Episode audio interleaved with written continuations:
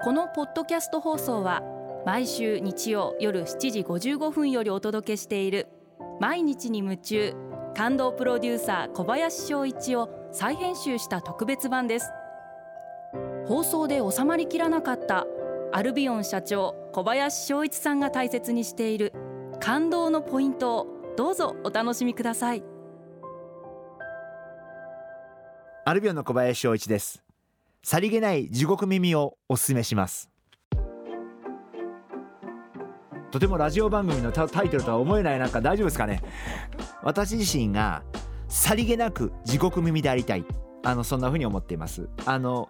本当はこれ悪い癖で会社メンバーがちょっと神妙な顔で話してると多分これはトラブルだろうなと思ってまあ声がちょっと聞こえてくるぐらいまでの距離になんとなく行って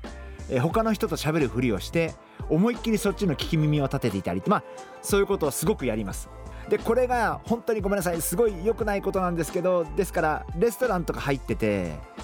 横のテーブルの方が話してる内容もついついこう聞こえてしまうことが多くてそれはあんまりいい趣味ではないなと思うんでそれはなるべくやめようと思ってるんですけど本当に社内でやっぱこうみんながなんとなく話してることをこうさりげなく横からこう聞き耳を立てる。そうしないと何が起こってるかとかどんなことで悩んでいるかとか何が課題なのかってことがやっぱりどうしても改まって社長に報告に来る前になんとなく雰囲気を知っておきたいんでどんな感じなのかなっていう空気感を知っておきたいんであのあえて実は私は地獄耳でいるように努力をしていますしだから割と僕社員に驚かれることが多くてえ社長って本当よく知ってますいろんなことって言われるでもそれは「あそう?」って言いますけどこっちも努力しとんじゃいと思いながら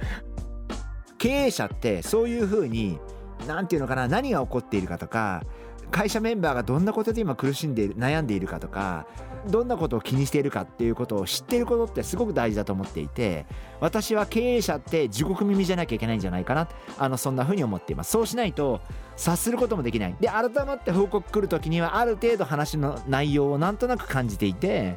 ああきっとこういうことだろうなって思う。やっぱりそういうことがすごく大事なんじゃないかな。ですからまあ聞き耳を立てるって